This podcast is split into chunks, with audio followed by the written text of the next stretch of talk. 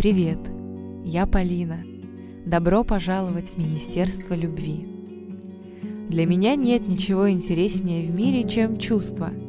И если задуматься над вопросом о том, что бы я делала такого, за что сама готова приплачивать, ответ всегда приходит за долю секунды. Любила бы. Конечно, в современном мире все должно иметь какую-то внятную форму, выраженную в деле, продукте, проекте. Именно поэтому я затеяла подкаст. Для меня это приключение, в которое я пускаюсь с открытым сердцем и простым желанием – исследовать природу любви.